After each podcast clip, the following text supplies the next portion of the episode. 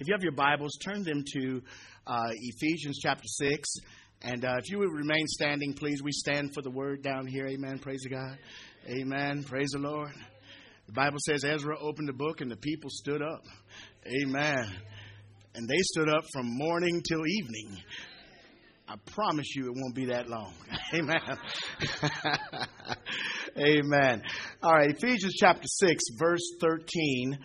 Um, we're reading from the English Standard Version of the Bible, we find these words Therefore, take up the whole armor of God, that you may be able to withstand in the evil day. And having done all, to stand firm. Hallelujah. I want to talk today from this thought taking a stand in perilous times. Amen. You may be seated in the presence of the Lord. Taking a stand in perilous times. Now, the dictionary defines the word peril as meaning serious or immediate danger. And there is no doubt that as we look at our current world circumstances, Christians, believers, are facing perilous times. Do I have a witness there? Be assured that peril in this world is not a new condition for those of us who believe the gospel of Jesus Christ. In fact, we've been talking about that quite a bit as we've journeyed through our series on First Peter. We've been talking about just how perilous the world in which we live in live in is and how that compares to the exiles of Peter's day.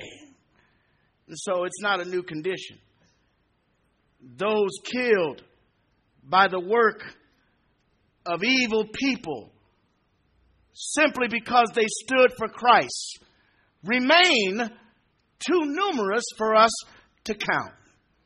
From the first days of the church until now, evil has, has sought to destroy the witness and even the lives of those who trust Christ for salvation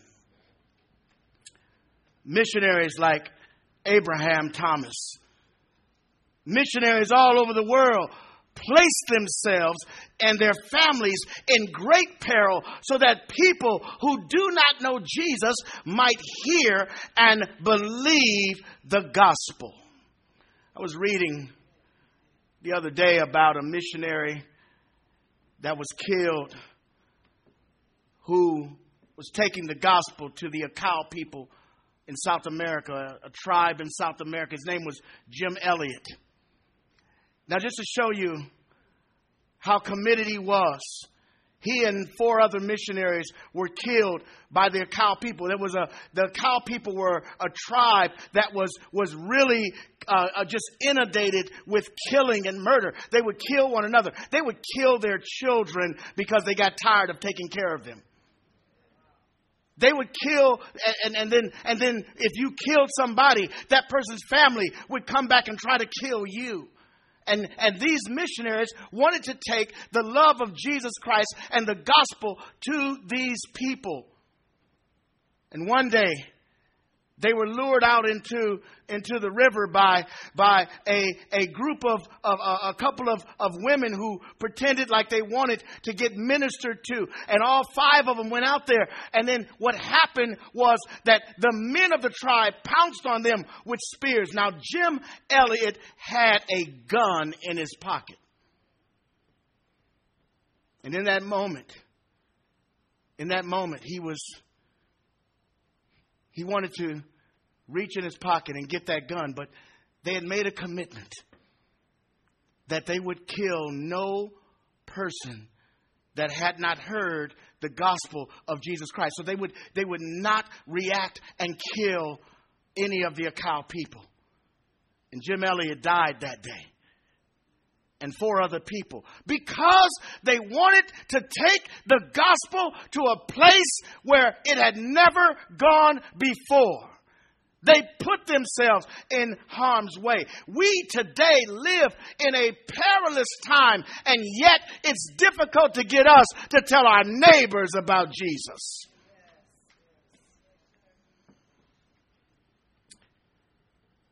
Missionaries go into hostile places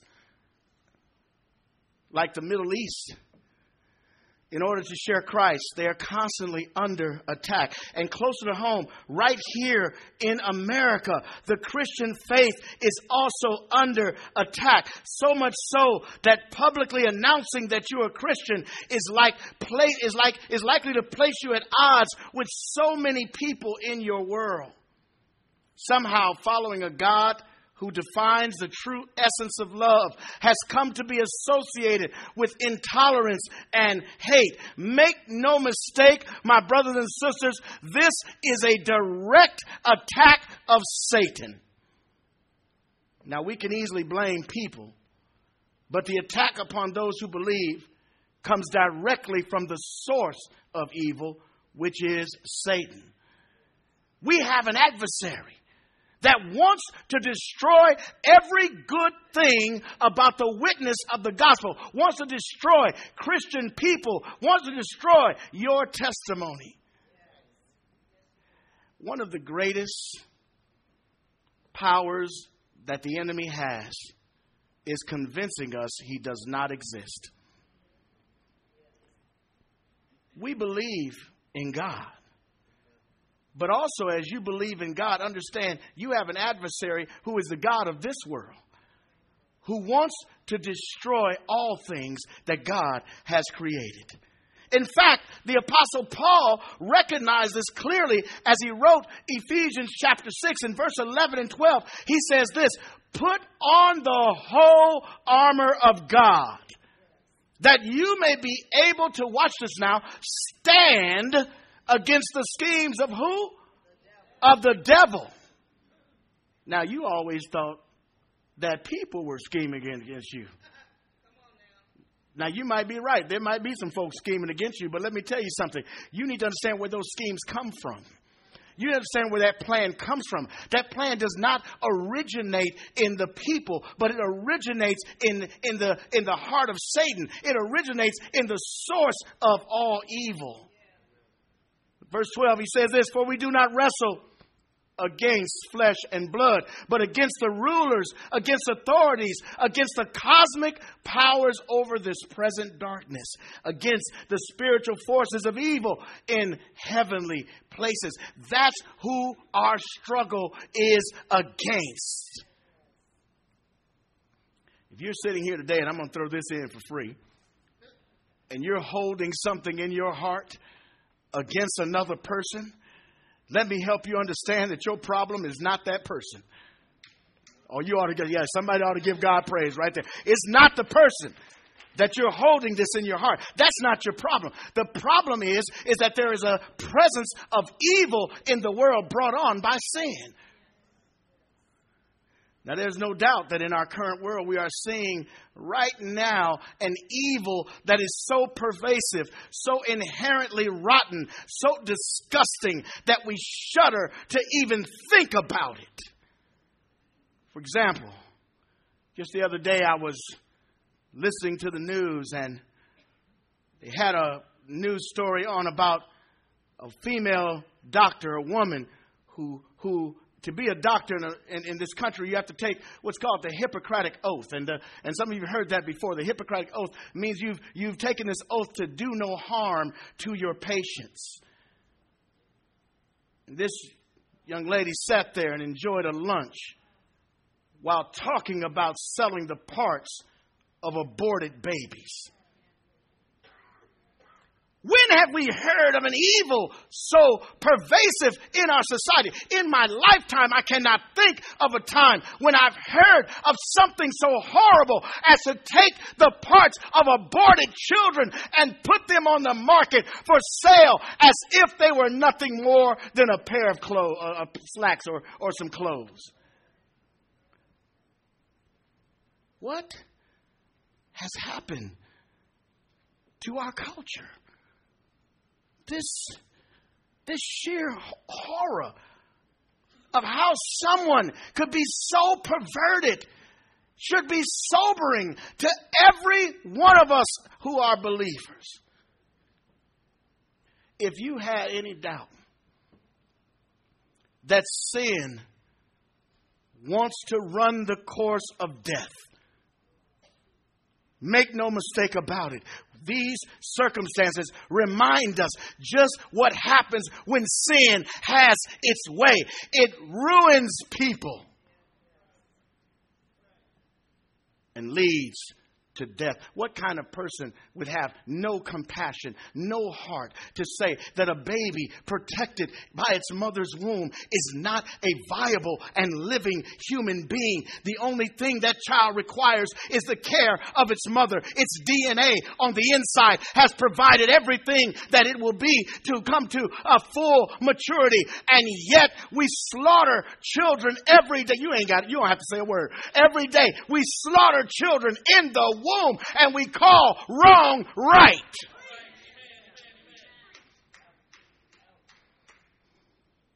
And we think that there's no judgment from God on these issues while the church sits silently, quietly, going about our business. It's all right. You don't have to say amen today. I'm, I'm the Holy Spirit already hooked me up. I'm good.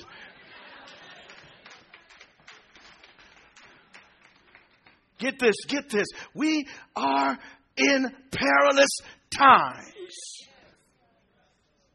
The house of God can become comfortable. We can rationalize. We can say, well, you know, that's a, a woman's right to choose. And I'm telling you right now that I, I, I, say this. Well, you talk about a woman's right to choose. What about the baby's right to choose?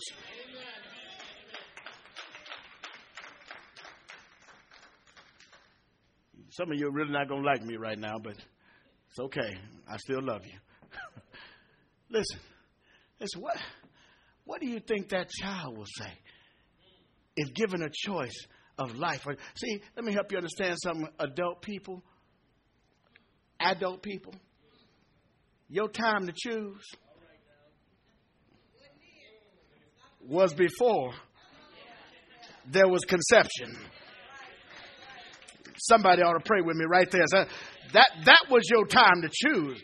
Your time to choose was to say, No, I'm not going to do this because that's not going to honor God. Especially if you're unmarried, that's your time to choose. We act like we don't know how babies are made. Nobody went to the baby store and picked out a baby.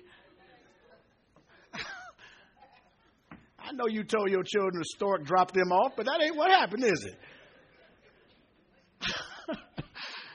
Amen. So we live in these perilous times, and it's important that as Christians, we have a clear idea with that of which we are facing. We, we face an evil so horrible, so intense, that even those who, who say they claim Christ are willing to accept sin in order to remain relevant in the eyes of the world. We want to be relevant. You have major denominations saying we're going to accept what is wrong in God's word simply because we want to be relevant. We don't want people thinking that somehow we're not relevant.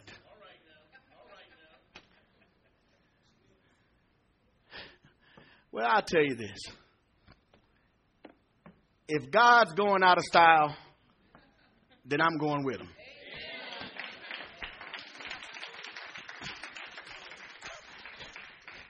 If the truth goes out of style, then I'm going with it.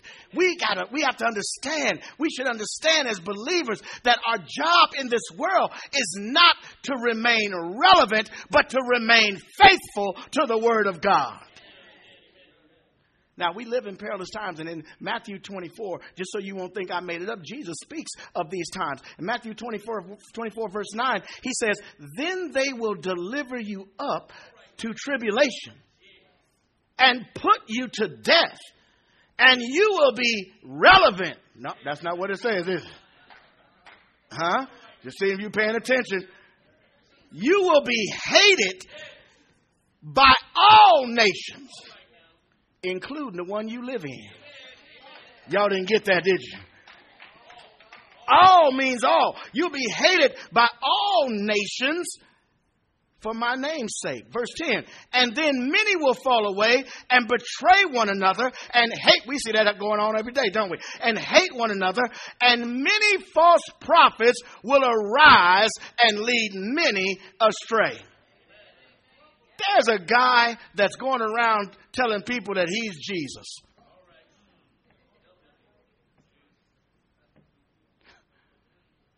And the worst part of that is, there are people that are believing it. He's going around saying to people, I'm the second coming of Jesus Christ. And somebody's sitting there saying, Oh, okay.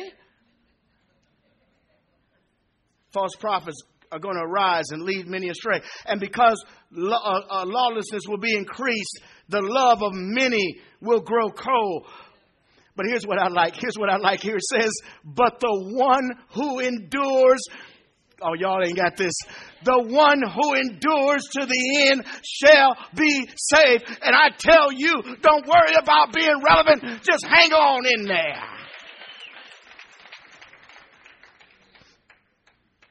He says, And this gospel the kingdom will be proclaimed throughout the whole world as a testimony to all nations, and then the end will come. Perhaps this is the most important time for the people of God to stand. To stand means to rise up, to be ready for action, to take a position of readiness. Faithful believers in Christ can no longer afford the comfortable position of sitting back and watching people be destroyed by sin, while at the same time professing and declaring that we are persons filled with the love of God. The Bible talks about standing many times. Let me share with you a few examples of what the scripture says about standing Romans 5 and 2 says, Through him we've also obtained access by faith into this grace in which we stand. And we rejoice in the hope of the glory of God. 1 Corinthians 15 and 1. Now I would remind you, brothers, of the gospel I preached to you, which you received, in which you stand. 1 Corinthians 16 and 13. Be watchful, stand firm in the faith act like men.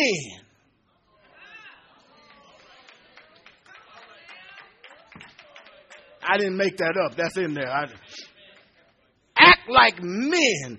Be strong.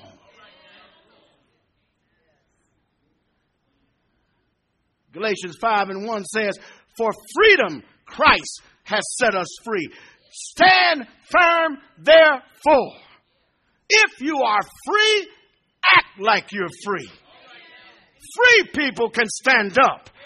Free people can hold their ground. Free people can stand firm because you're standing on the promises of an almighty God. Y'all gonna make me black preach today, I'm telling you.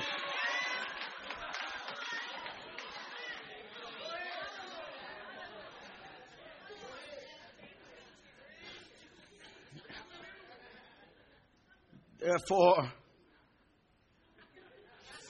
Philippians 4 and 1. Therefore, my brothers, whom I love and long for, my joy and my crown, stand firm thus in the Lord, my beloved. Second Thessalonians 2 and 15 says, So then, brothers, stand firm and hold to the traditions that you were taught by us, either by our spoken word or by our letter there is no doubt that our calling, even and especially in perilous times, is to stand for the truth of God and His Word. Is there anybody here willing to stand? Is there anybody here willing to stand? Is there anybody here that says, no matter what comes, I am going to stand on the faith and the truth of God's word? No matter what goes on in this world, I'm standing on the promises of God. I'm standing on Christ.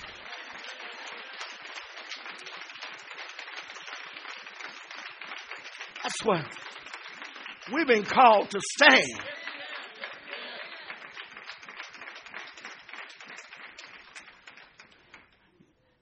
The church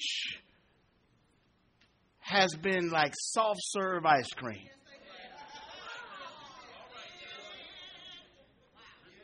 You ever had soft serve ice cream on a hot day? You better eat that stuff quick.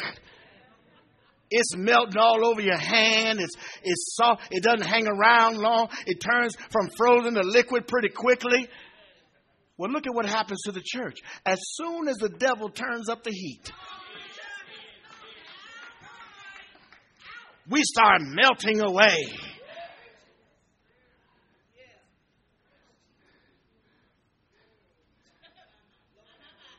You won't be able to come to Gary and say you didn't learn that you have to stand. You, you won't be able to say that in truthfulness. You, and, and, I'm going to teach you now. We're going to give you three elements, and this and it deals with this standing firm. How do we stand firm as believers in these perilous times? How do we get that done? The first thing we must do. Put your seatbelt on because it's going to mess you up. The first thing we must do is stand against sin in our own camp. See, ain't but two or three people clapping right there because some of y'all is waiting for me to tell you what to do with unbelievers. Uh uh-uh. uh. That's not where you start. You start with the sin in your camp. Oh, you ought to ask Joshua about how to deal with sin and what sin in your camp will do. When they went down to fight the battle of Ai, the Bible says that Israel lost. Why did Israel lose? Because there was sin in the camp. Achan had taken something and hid it, uh, uh, uh, article that he had gotten from Jericho. When God said, destroy all that mess, he said, I'm going to hold on to this one thing. I see some of y'all getting ready to get set free right now God has told you to destroy some of those idols in your life, and you say, Well, Lord, can't I just have one? Can't I just hold on to this one idol? So, so he said, See, sin in the camp will mess you up. Sin in the camp will have other people suffering for your mess. Oh, I wish I had somebody here. You got other folks that can't, can't get receive the blessings of God because you walking around in the camp acting like everything's all right and you full of sin.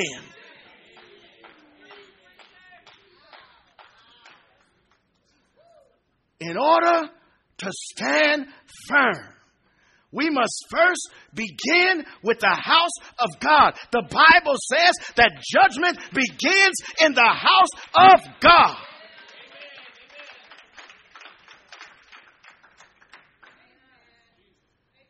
You ain't standing firm if you're a Christian and you in the club all night long. I don't, if you like to dance, let me tell you something. We are dancing campus. You want to dance? Get out in one of these aisles and dance. When the praise of God's going on, get your dance on then. Dance till you get tired. Do it till you're satisfied. I wish I had somebody here.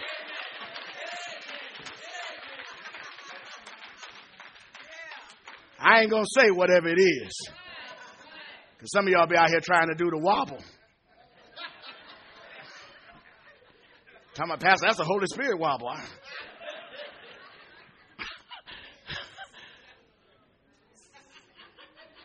you, you, we have to deal with the sin in our camp because here's a question how can we answer to the practice of sin in the world when we won't even say a word about sin in our own camp. You want to know why folks don't take you serious? I'm already in trouble. I might as well say it. You can't tell people about the joy of the Lord and how He means so much in your life, and you a shacker.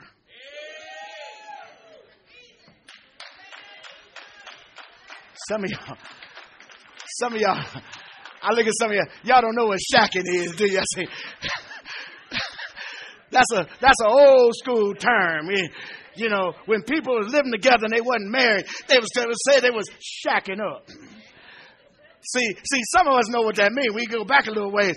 See, I'm gonna tell you something. You can't tell people about how good God is, and you laying around with somebody in your house that's not your husband or your wife.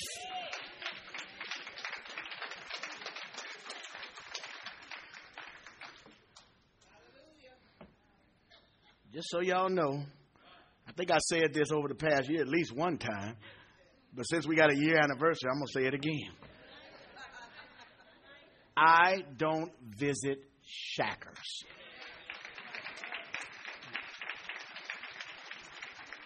Don't ask me to come to your party. Don't ask me to come by the house to pray for you. Because I don't visit shackers. Now, it don't mean I don't love you, but I love you so much that I'm not going to allow you to get away with thinking that somehow what you are doing is honoring God. Now, I say that with all humility because there is sin in my life. I wish I had somebody here. Shacking ain't the only sin. Let me just make that plain. It's a whole lot of stuff we do we don't have no business doing. I get on my wife's nerve more times than, oh, I wish I had somebody here. I'm amazed sometimes. I'm amazed when I get up in the morning, Addis says she's still there. I'm amazed. You still here? As crazy as I was yesterday? But see, I understand that. And so I say that to you in grace in knowing that, that there's a remedy for this. If you love somebody enough to share a bathroom, get married.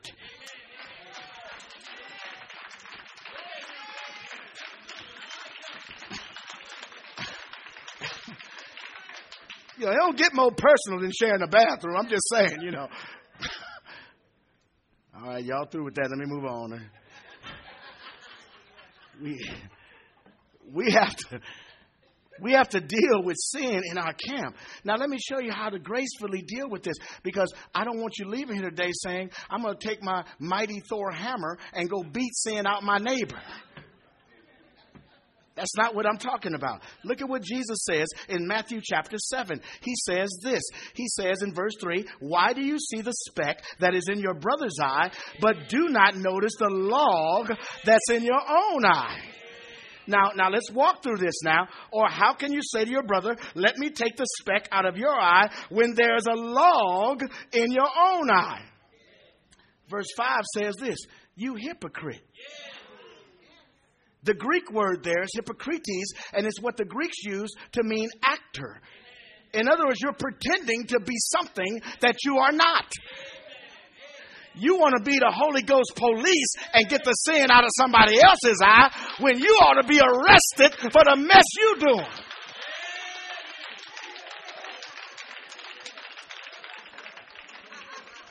So Jesus said, Don't be a hypocrite. Take the log out of your own eye, and then you'll see clearly to take the speck out of your brother's eye. Now, how many people here had a little surgery? Little surgery. Okay. Listen. Imagine if the doctor showed up for your surgery and he had on some dark glasses.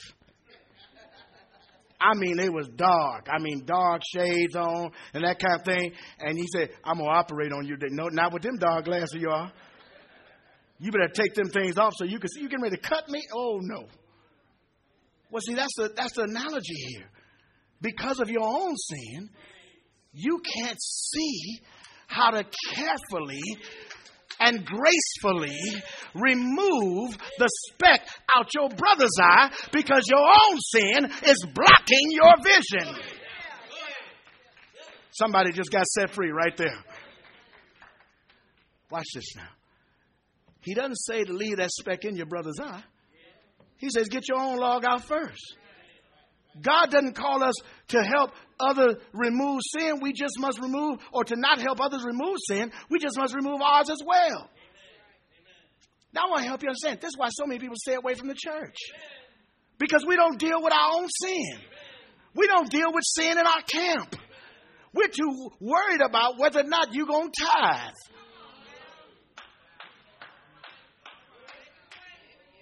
We got to keep these lights on. All this nice air conditioning, 100 degrees outside, nice and comfortable in here. We too concerned about whether you're going to keep giving. And I came to tell you today, I'm not worried about that.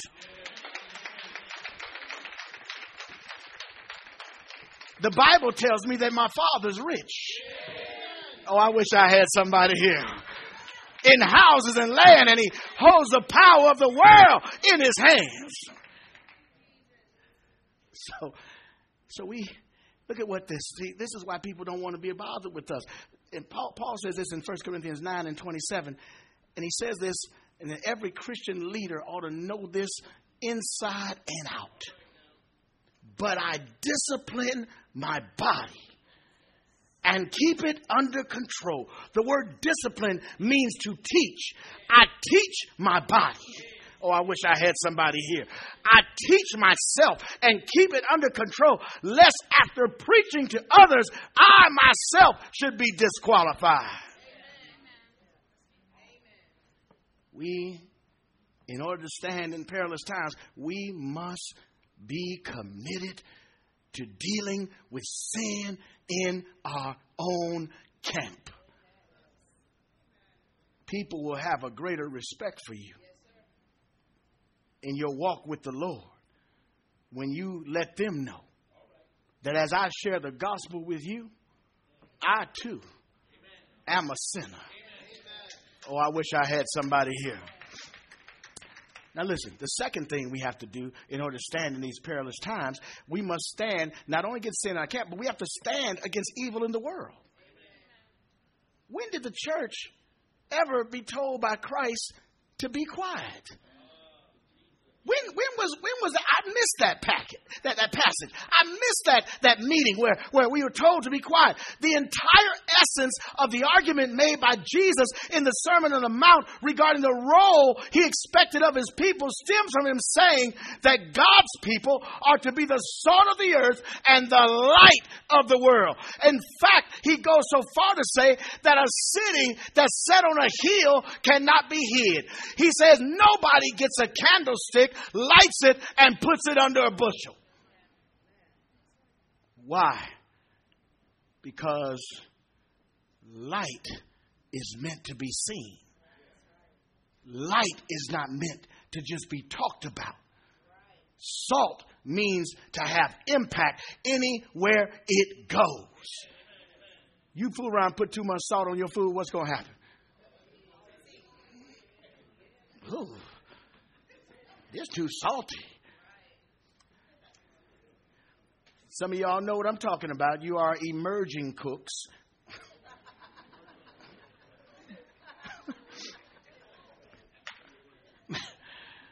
Maybe you haven't quite got there as mi abuela, but, but, but you are emerging cooks and you're still experimenting. Amen. But salt always has impact. Light always has impact. Wherever you go, people ought to see the light of Christ in your life. I'll be no doubt. You'll not have to just go around announcing that you're a believer. You know, you don't walk into a room talking about the Christian is here. I said the Christian is here.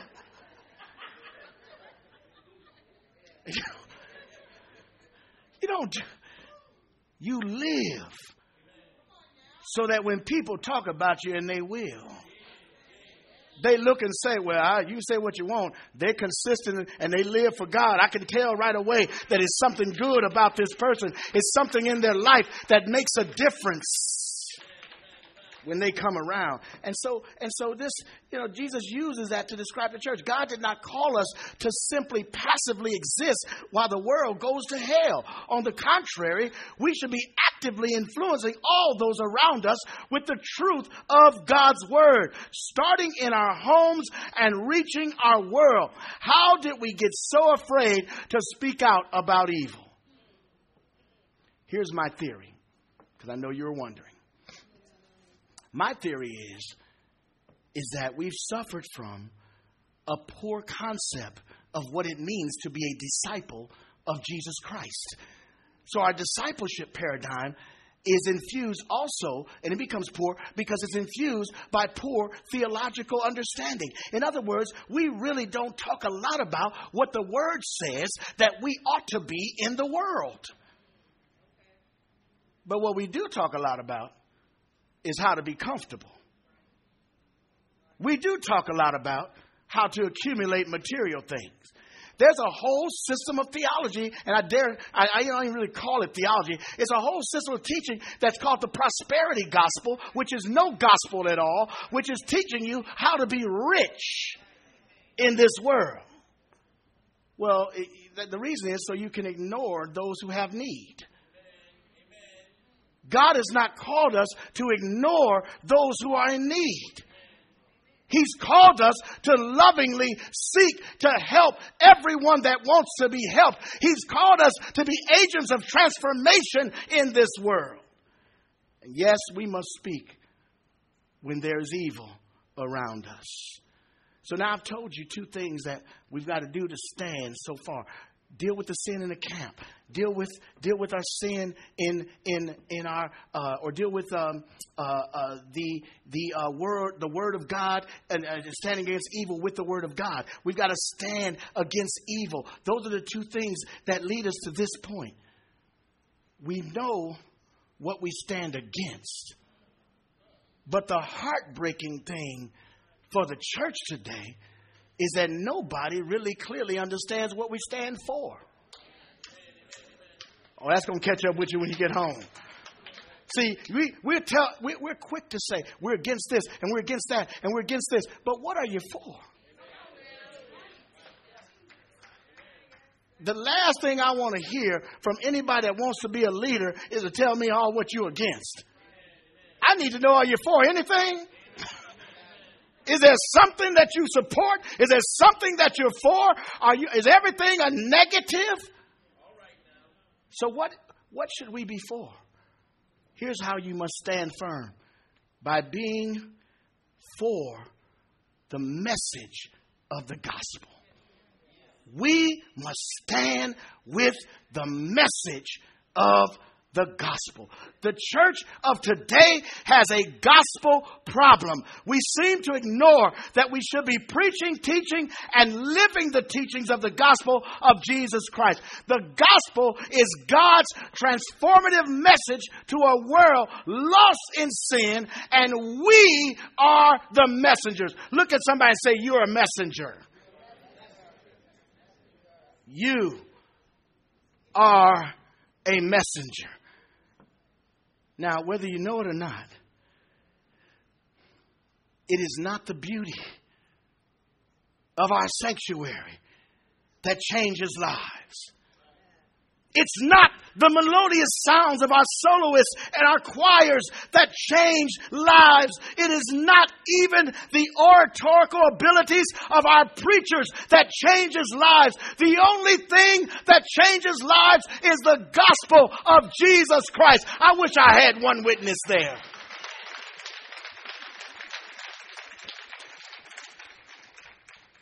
We don't change lives by how we dress on Sunday. We don't change lives by our high and mighty attitudes. We don't change lives by gossiping about other people. We don't, when I get to yours, just say something. We don't change lives with a negative and nasty disposition. We don't change lives by looking down on folks because we forget that the person we're looking down on used to be us. Oh, don't you look at me like you always been saved. I'm going to read your mail in a minute, don't you?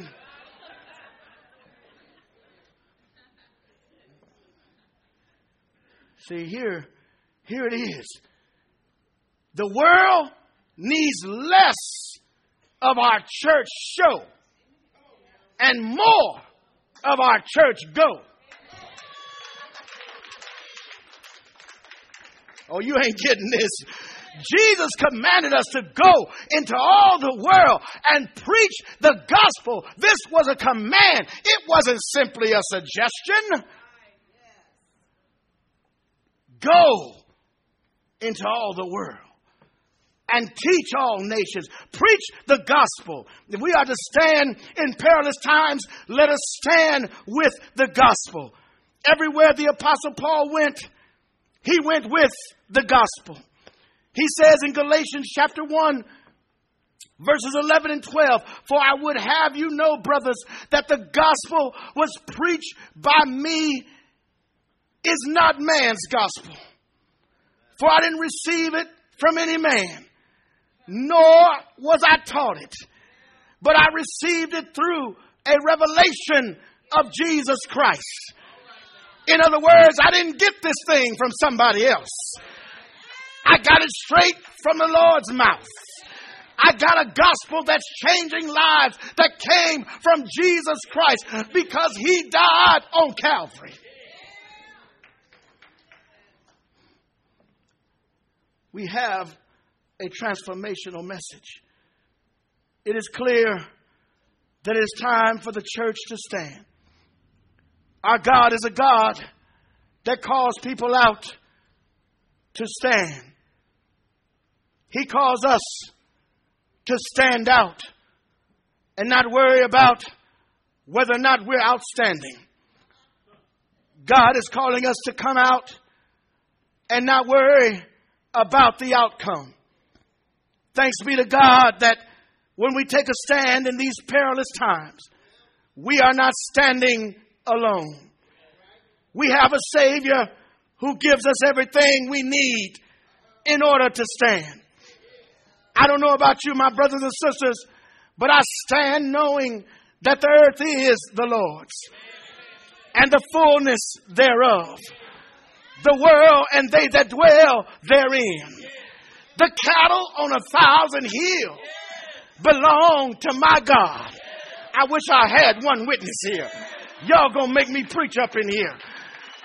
I'm so glad today that I stand knowing that I serve a mighty God. I stand knowing, like David knew, that the Lord is my light and my salvation. Whom uh, shall I fear? The Lord is the stronghold of my life. Uh, of whom uh, shall I be afraid? Oh, when the evildoers, when they assail me to eat up my flesh, my adversaries and my foes, it is they who will stumble and fall. Though an army encamps against me, I wish I had somebody here. The war rise against me.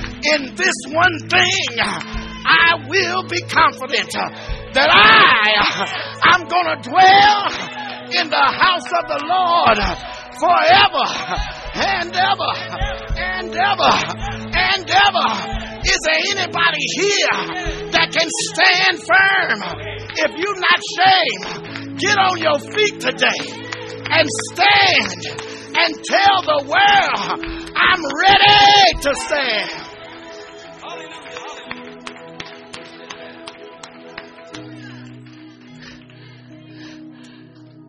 David says, For he will hide me in his shelter in the day of trouble. Is anybody here that knows about the day of trouble? He'll hide me. He'll conceal me under the cover of his tent. He will lift me high upon a rock. My enemies won't be able to climb high enough. I wish I had somebody to reach me. And then he says, And now my head shall be lifted up above my enemies all around me, and I will offer sacrifices uh, of joy. I'll shout and tell the story that I made it by the grace of the Lord. I, uh, I, I, I've come.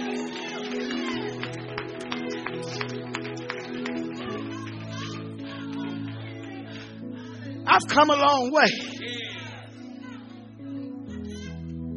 one year ago today. We didn't know what this was going to be. And the story still isn't told of what we shall be. But we know that if we are faithful, and Longstream, you ought to know this. Look around you. If we are faithful, if we stand firm in perilous times, God will deliver those who need to be saved. If we are willing to sacrifice ourselves, God will send forth people and bring them into his family. We're here today because of His grace. It is an amazing grace. It is a grace that finds us right where we are. If you're here today, as our worship team leads us,